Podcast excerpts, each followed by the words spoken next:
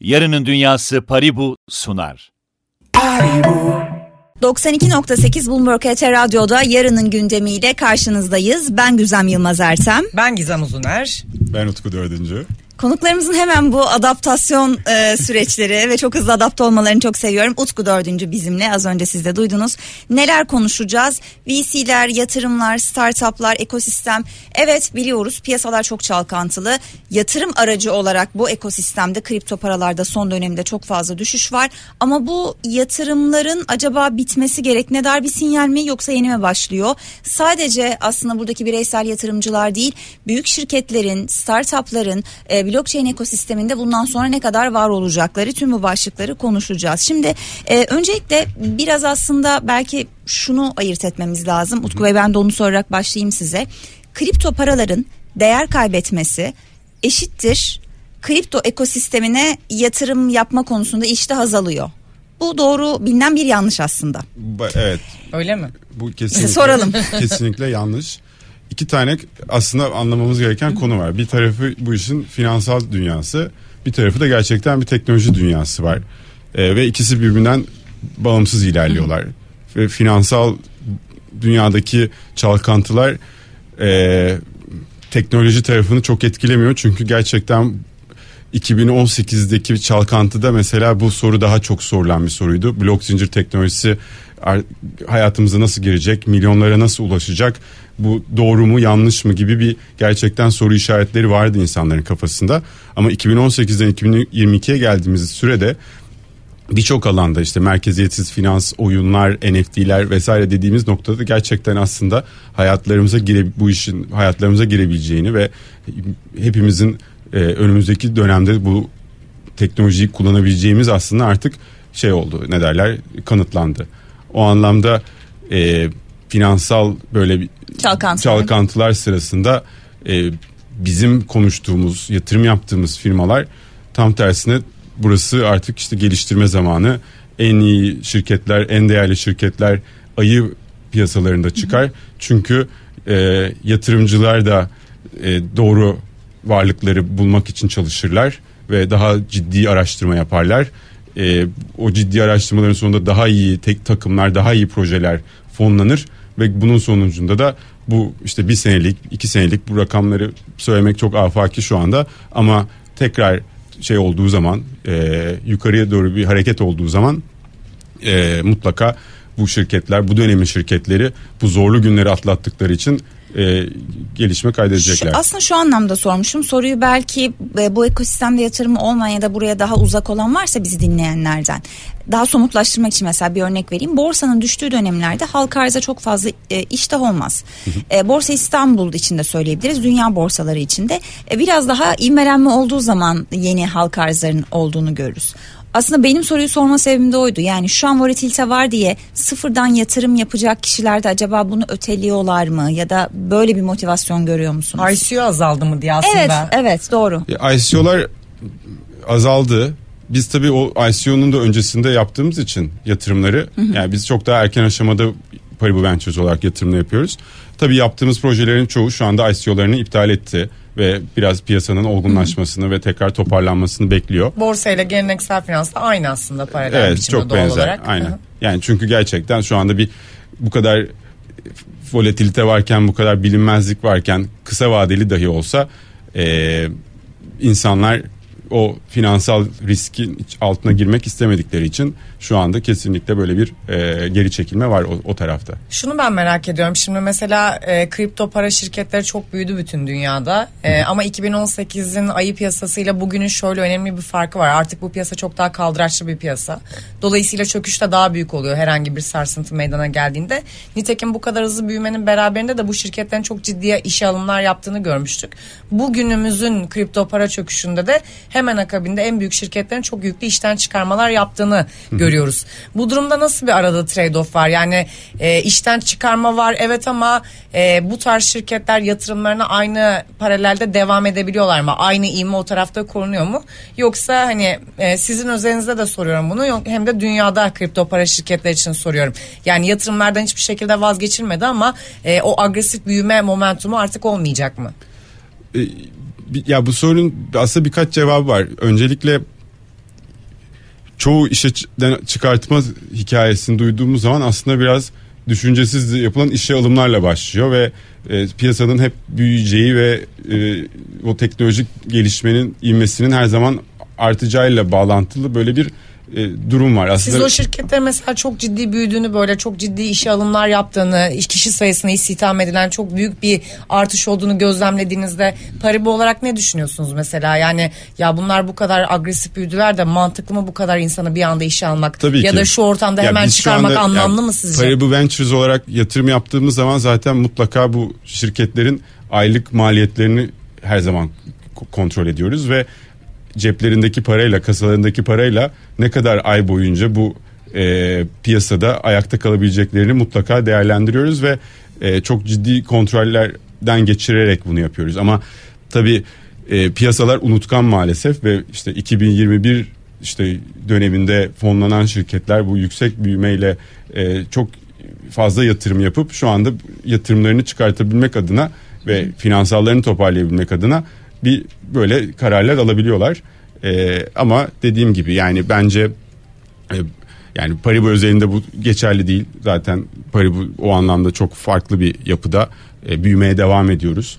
E, ama diğer farklı ek- şeyler içinde dediğim gibi e, şirketler içinde asıl sorunun ben yönetimsel olduğunu düşünüyorum. Peki Paribu Ventures mesela bir şirkete yatırım yapmak istediğinde e, yönetimin böyle yanlış kararlarını göz önünde bulunduruyor mu? Yani siz bir şirketi satın aldığınızda yöneticilerini değiştiriyor musunuz?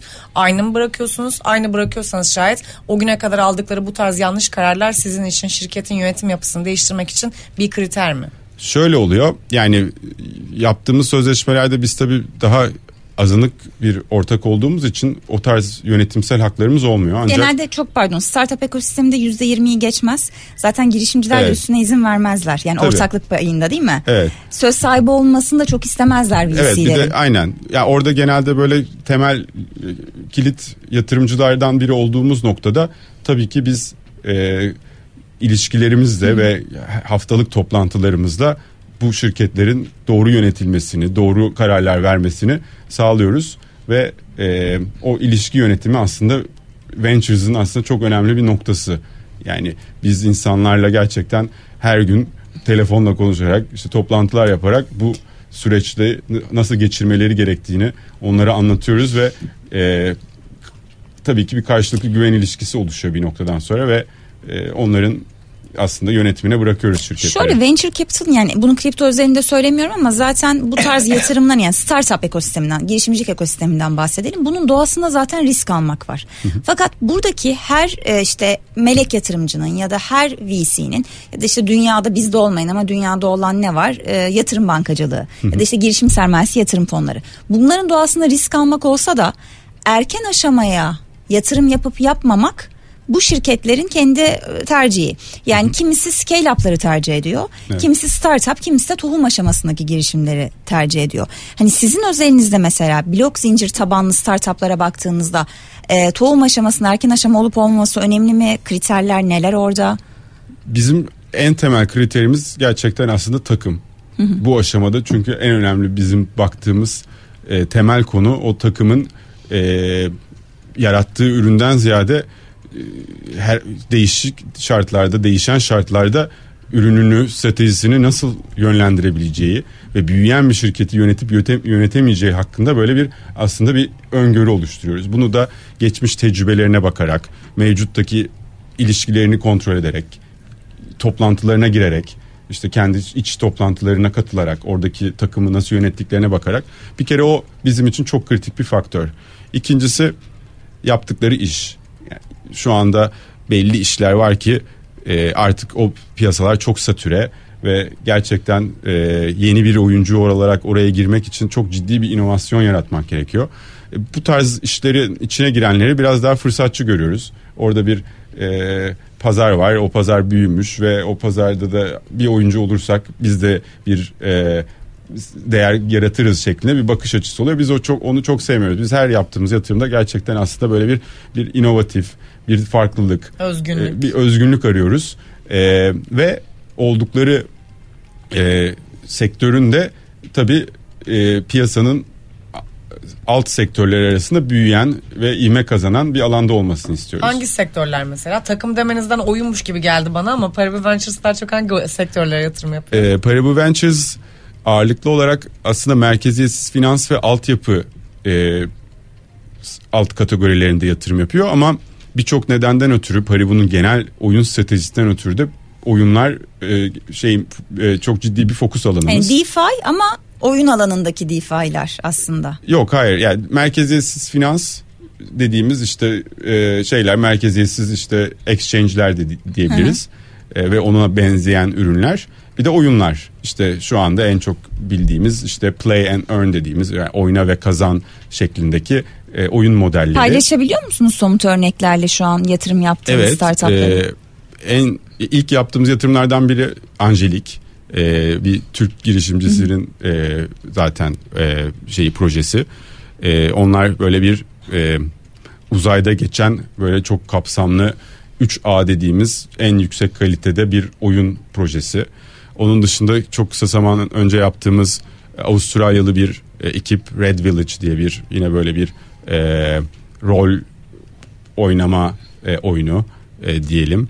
E, Unfettered diye yine bir Türk e, girişimcinin oyun projesine yatırım yaptık ve şu anda da böyle her, yani her gün zaten bir oyun projesiyle bir oyun stüdyosuyla görüşüyoruz. E, burada hem e, bu bahsettiğim e, token yatırımları yapmakla beraber aynı zamanda daha stratejik ortak olabileceğimiz e, ve sermaye yatırım yapabileceğimiz projelerle de görüşüyoruz. Şu anda bir yatırımın geri dönüş süresini sorsak çok erken bir soru herhalde. Yani daha onu e, Evet. herhalde gözlemleyemediniz değil mi? Yok çünkü zaten yaptığımız oyunlar da böyle hemen yarın oynamaya hazır oyunlar değil. Oyunun geliştirme süresindeyiz. Ee, zaten onların o gelişme süresi bir, bir buçuk sene minimum sürüyor daha kaliteli oyunlara yatırım yaptığımız için. Ee, ama zaten bizim de Paribu Ventures olarak e, yatırım vademiz uzun. O nedenle bütün girişimleri uzun bir süre boyunca destekleyebiliyoruz. E peki oyun projelerinde mesela teknolojik bir iş yapıyorsunuz neticede. Trendin değişmesinden korkmuyor musunuz? Oyun trendinin mi? Ya oyun trendinin aslında değişeceğini düşünmüyorum çünkü e, 2022 yılında geleneksel diyelim Web 2 dünyasındaki oyun pazarı 200 milyar dolar. 3 milyar insan oyun oynuyor. Oyunun demografisi yok, yaşı yok, ekonomik statüsü yok. Çok geniş bir nüfusa hitap edebilen gerçekten Dili yok belki de en önemlisi. dili yok. Irkı yok Evet. değil mi? Hangi ülkede olduğunu Kesinlikle öyle. Ee, onun dışında mobil hayat yani akıllı telefonların hayatımıza girmesiyle e, mağazaların uygulama mağazalarının hayatımıza girmesiyle bu oyunların dağıtım kanalları çok hızla kolaylaştı ve o yüzden herkesin cep telefonunda mutlaka bir oyun var. Mutlaka bir zaman geçiriyor. O yüzden oyun alanında bir trend değişikliğinden ziyade e, ve dediğim gibi 3 milyarlık bir insan grubundan bahsediyoruz. E, ve janralar genelde işte belli janralara zaten dikkat eden oyuncular var. İşte kimisi işte hyper casual dediğimiz daha böyle e, 30 saniye oynayıp bıraktığınız oyunlar, kimisi daha uzun süreli oynadığınız oyunlar. Ya bunların hepsi aslında kategorik bir şekilde belirlenmiş. Bu doğasından dolayı oyun aslında e, trendi di- kaçırmaktan ziyade e, daha çok yani yapılan oyunun yanlış olması, o oyunun tüketicide bir anlam ifade etmemesi gibi riskleri taşıyor aslında yaptığımız her oyun. Ee, Çok görece değil mi aslında ya? Yani bana göre güzel olan bir oyun gizeme göre güzel olmayabilir ya da sürükleyici olmayabilir. Birden fazla oyuna yatırım yapıyorlarmış o yüzden. evet yani oyun ya- t- yatırımı yaptığımız zaman mutlaka tek bir şeye yatırım yapmaktan ziyade birçok oyuna yatırım yapıyoruz. Zaten oyun stüdyoları da genelde bir tane oyun çıkartmıyorlar. Yumurtaları Onlar tek sepete koymuyorsunuz. Herkes birçok oyun çıkartıyor. Ben birkaç tane şey anlamadım. Siz şimdi mesela e, bir oyun projesine mi yatırım yapıyorsunuz yoksa size bu geliştiriciler gelip bir demo falan sunuyorlar mı? Bir de bu yatırım yaptığınız oyunlar nereden, hangi platformdan oynanıyor? Bir mobilden mi oynanıyor, bilgisayardan mı? Yani o proje bittikten sonra oradan mı oynanacak? Yoksa siz o projeye yatırım yaparken bunu işte Metaverse'de de oynatacağız biz gibi bir nosyonla mı yola çıktınız? Ee, son Bir de onları nereden buluyorsunuz onu da soracağım. Yani Oyunları mı? e, o, o oyun geliştir yani yatırım yaptığınız oyun geliştiricileri nereden buluyorsunuz? Bir Avustralya'da dediniz mesela Evet. nereden buldunuz? Türk sizi mi buldu? Networklerimiz var birçok yerde. Ee, her sene zaten birçok organizasyona katılıyoruz. Orada bu oyuncularla tanışabildiğimiz noktalar oluşuyor. Onun dışında e, birkaç tane yatırım yaptıktan sonra zaten e, bu oy- oyun dünyasına ilgimiz de anlaşılıyor ve oyun şirketleri bize gelmeye başlıyor. Hepsinin farklı kanalları var. E, ama önemli olan aslında yani Ventures tarafında yaptığımız şeylerden bir tanesi e, global bir network'e ulaşabilmek ki işte söylediğiniz gibi işte Avustralyalı bir ekiple de e, konuşup onlara yatırım yapabilelim. E, diğer sorularınızı tekrar alacağım size. Şey hangi Metaverse. platformlarda oynanıyor bu? Eğer şeyse ilerleyen dönemde mesela Metaverse'te de bu oyunları oynanacak hale getirmek gibi bir nosyonunuz var mı diye sormuştum. Ya zaten oyunların genelde hepsinde bir e, farklı ekosistemlerle konuşabilme gibi bir yol haritasında böyle bir noktası oluyor. Ee, bizim yaptığımız oyun yatırımlarında da bu konuşuluyor tabii ki. Metaverse biraz böyle geniş kullanılıyor maalesef ve e, yani aslında Ya maalesef demeniz aslında doğru kullanılmaması. yani metaverse de olacak demek ne demek ben tam açıkçası bilmiyorum ama genel olarak yani hepsi aslında şunu konuşuyor. Benim oyunumdaki bir aseti, bir işte kılıcı başka bir oyunda da kullanabilecek insanlar. Mesela bu aslında bu farklı ekosistemlerde bir aseti paylaşabilmek bir benim için bir metaverse Bu mu blok zincir tabanı? Blok zincirin tabanının bir özelliklerinden bir tanesi. Bu NFT'nin bir özelliği aslında. Yok benim sormak istediğim şimdi size bir proje geldi. Benim oyunum var dedi. Ee, İlk Evet. sorum da oydu bu arada. Size bunu proje haline ben şöyle bir oyun e, tasavvur ediyorum diye mi geliyor geliştirici? Yoksa bir demo hazırlayıp size böyle e, kapalı olarak sunuyor mu? Yoksa hali hazırda oynanabilir halde mi oyunu getiriyor size? Ona mı yatırım yapıyorsunuz diye sormuştum. Platform olarak da şunu kastediyorum. Mesela mobilde oynanan oyunlar mı sizin bu yatırım yaptığınız şirketler?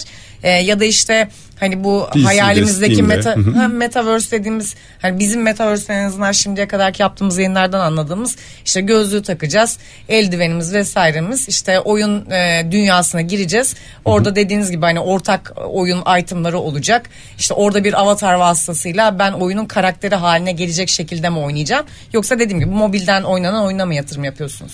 Biz şu anda yaptığımız yatırımlarda PC, mobil e, kanalları hepsinde Hepsini varız. kullanıyorsunuz. Ondan sonra e, projeler bize erken aşamada yani o kadar fikir aşamasında gelmiyorlar. Ancak Bahsedeniz yani böyle illa tohum Evet, Sadece bir- değil aslında. Genelde zaten girişimcilerin özellikle oyun projelerinde daha önce bir oyun yapmış olmaları, daha böyle bir oyun dünyasından gelmiş olmaları çok kritik.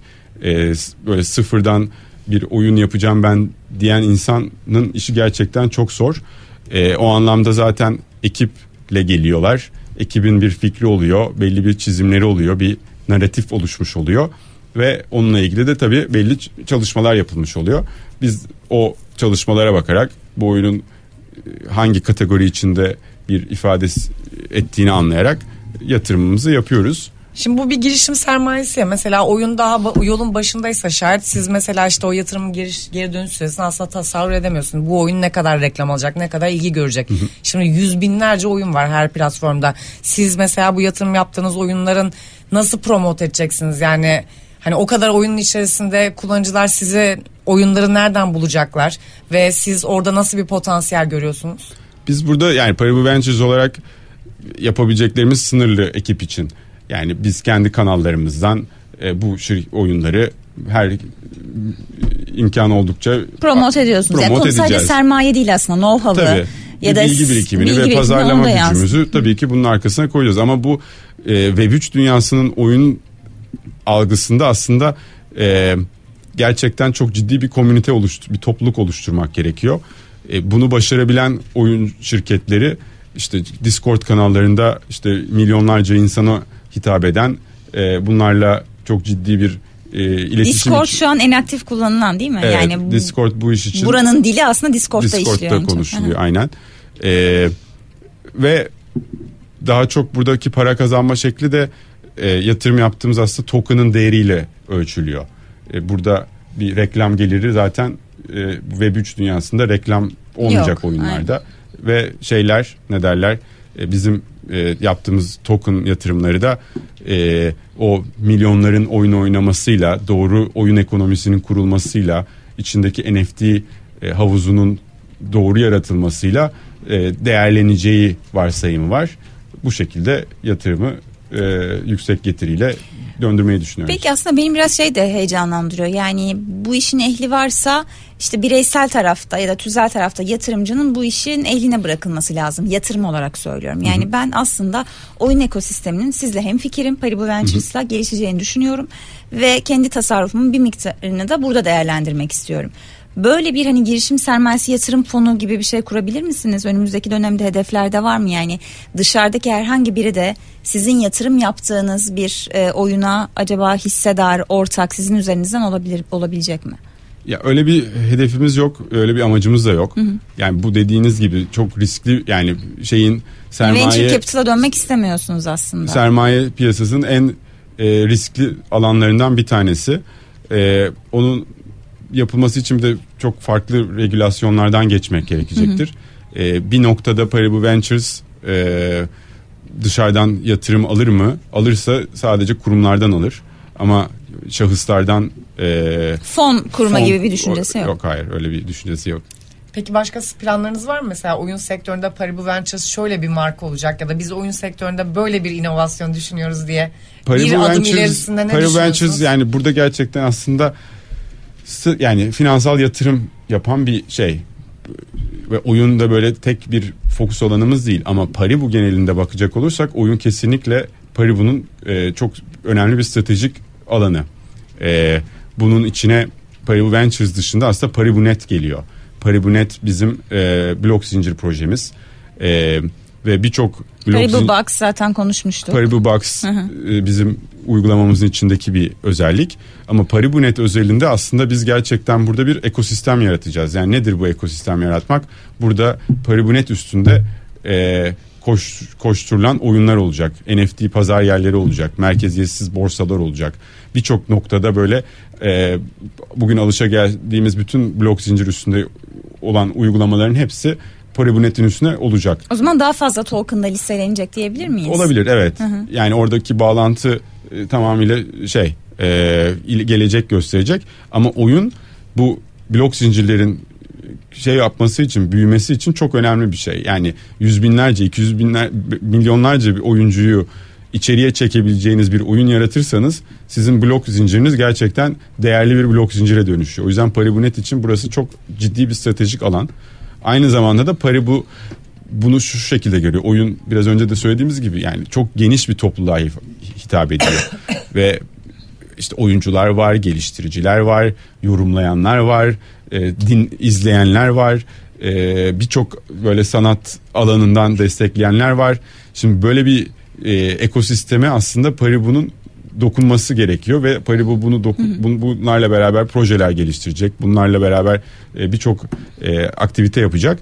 E, o anlamda Paribu için de burası gerçekten önemli bir alan. Peki mesela aslında işte son dönemde mesela Zynga ile olan yatırım Zynga'nın Türkiye ilgisi, Peak Games hikayesi yani Türkiye'yi heyecanlandıran oyun sektöründe çok unicorn, decacorn hatta belki hekakorn olacak hikayeler çıkıyor. Evet. Ee, bu sizin ekosisteme sizin tarafa da yansıyor mu ya da hani dünyada çok daha büyük aslında biz bu yolun başında mı diyorsunuz? Yani Türkiye'deki oyun sektörüyle dünyayı kıyaslasanız nasıl bir tablo var? Ya Türkiye bu tabi e, hep onu söylüyorum e, yani iki tane listede iyi yerdeysek bir tanesi mutlaka oyun E, oyun geliştiriciliği. Biri fintech'i koyarım herhalde Biri ben de ama. fintech ve işte kripto adaptasyonu Doğru. diyebiliriz. Yani o anlamda e, Türkiye'de de rakamlar 5 aşağı 5 yukarı doğrudur diye düşünüyorum. 30'a 30 milyona yakın oyuncu var. Binlerce oyun stüdyosu var ki binlerce derken yani böyle bir iki kişi kurdu değil yani yine bir takımı olan. Kaç kripto yatırımcısı vardır yaklaşık? Ee, ben de bilmiyorum şu an. Yani 10 milyonun üzerindedir. 10 milyonun üzerinde yaklaşık evet. olarak. Hı-hı. Aktif olarak mı? Aktif olarak diyebiliriz evet. Sürekli trade ediyorlar yani bir Yok. hesap açmamışlar. Yani o kurumu- aktiflik tanımınız senede bir kere ise evet ama Ama yani şey kıyasla biri 10 kere ise- milyon biri 30 milyon aslında makas da bayağı kapanmış yani. Ama aynı farklı kurumda sonuçta aynı kişi hesap açabiliyor. Bu mükerrer olarak mı sayılıyor acaba? Yoksa 10 milyon birbirinden farklı kişi mi? Ya bu rakamlar böyle şu anda çok böyle Net açık değil, olmadığı evet. için. Regüle şu olmadığı, kayıtlı olmadığı için evet, zaten. şu anda bu rakamları konuşmak çok zor. Ee, ama yani Paribu'nun dediğim gibi bu e, Paribunet tarafındaki e, oyun stratejisinin aslında temelinde de bu yatıyor. Yani biz Türkiye'nin en güvenilir e, kripto adresiyiz. Aynı zamanda da Paribunet diye bir blok zincir kuruyoruz. Türkiye'nin de diğer gelişmiş olduğu konu oyun. Biz burada kesinlikle bu oyun ekosistemi, Türkiye oyun ekosistemi destekleyebileceğimiz bir strateji gütmeliyiz mantığıyla zaten Paribunet ve Paribu oyunları e, bir, bir şey içinde senkron bir şekilde çalışıyorlar. Peki 30 milyon kullanıcı var, oyuncu var dediniz değil mi Türkiye'de? Evet. Sizin yatırım yaptığınız oyunlar için hedefiniz ne? Kaç milyon kullanıcının oynamasını istiyorsunuz? Bir de global tarafta da oynayabilecekler mi? Orada kaç milyon? Ee, ya bütün oyunlar zaten global. Yani o anlamda böyle Türkiye'ye özel bir oyun çıkartmıyor. Tabii bazı oyunlar lokalizasyon yapıyor. Ee, bizim bahsettiğimiz oyunlarda ki e, iyi o şeylerde bile, hedeflerde bile yaklaşık 500 bin kullanıcıya bile gelseler e, şeye ulaşıyorlar. Ee, break even dediğimiz yani e, zarar etmedikleri yere ulaşabiliyorlar. O anlamda da e, şey çok farklı ve bütün ekonomisi ve Web2'ye göre çok farklı. NFT üstünden dönen bir ekonomi var. NFT'lerde de fiyat yükselmesi, fiyat kazanılması var. O anlamda e, oyuncu başına düşen e, gelir şu ana kadarki Web3 oyunlarında Web2'ye göre 5x 10x gibi bir, arasında bir şeyde. O yüzden şey çok daha yüksek. Şimdi yavaş yavaş programı noktalarken aslında Ufku Bey ben şey rica edeceğim sizden. E, Paribu'daki görevinizden şöyle hani o ceketinizi çıkartıp aslında sizin e, yıllardır bu sektördesiniz. Yani bu ekosistem içerisindesiniz. Startup tarafında işte VC'leri tanıyorsunuz. E, Paribu'ya bir yatırımcı gözüyle baktığınızda bütün şirketten bahsediyorum. Net bir şekilde biz şu ayrımı görüyoruz. Rakiplerine göre Paribu'nun çok daha fazla şapkası var. Yani geleneksel finans ya da geleneksel şirket modelinde mesela holding ve iştirakları deriz. Mesela birçok şu an rakipler Paribu'nun rakipleri kripto para alım satım platformu üzerinden re- verdikleri reklamlar, iş modelleri, daha fazla kişi işlem hacmi olsun, daha fazla kişi çekelimken Paribu son birkaç senede işte sosyal girişimler, akademiyle, üniversitelerle olan ilişkiler, işte Paribu.net, Paribu Ventures, işte Sanat. spor, sanat, doğru atladım onu geçen hafta da onu konuştuk. Çok fazla alanda var. Bu riskleri de eminim beraberinde getiriyordur ama hani Paribu'yu da bir startup olarak değerlendirirsek nasıl görürsünüz? E, Paribu Aslında da Paribu da bir startup yani çok büyüdü Tabii sonuçta ama. bir, bir girişim. E, Paribu e, çok ayrışıyor gerçekten. Dünyadaki o, benzer oyunculardan da çok ayrışıyor. Ben bunu gerçekten objektif bir şekilde söyleyebiliyorum. Çünkü benim görevim nedeniyle ben gerçekten çok global bir networkle her gün konuşuyorum. Ve tabii Paribu hakkında da konuşuyoruz. Ve Paribu'nun stratejisini bahsettiğim zaman insanlara herkes gerçekten yani bunu konuşan e, bo- kripto borsası çok az 2-3 tane var şeklinde söylüyor. Gerçekten biz Konu burada sadece çok var. Mesela kripto para piyasada düştü diye çünkü. bir anda hiç işlemler durdu ya, da hem işte işten değil, çıkarmalar arttı. Buradaki hedef e, yani Paribu teknoloji şirketi. Bir, bir ürünümüzde işte kripto borsası ama arkasından gelen bütün ekosistemi destekleyen gerçekten çok ciddi bir teknoloji e, altyapısı var ve bu da bizim ilerleyen dönemde e, gelir kırılımımızı zenginleştirecek ve çok daha güvenli, çok daha e, karlı bir hale devam bir şekilde devam etmemizi sağlayacak. önemli olan. Aynen. Çok teşekkür Ben ediyoruz. teşekkür ederim. Gizem çok, Çok teşekkür teşekkürler senin de soruların Ben de için. ederim. Ee, yarının gündeminde oyun sektörünü aslında oyun sektörü diye başladık ama birçok konuyu konuştuk. Yine Utku Bey de sağ olsun kırmadı sorularımıza cevap verdi. Utku dördüncüyü ağırladık. Bu haftalık bizden bu kadar. Hoşçakalın. Çok teşekkürler. Yarının Dünyası Paribu sundu. Paribu,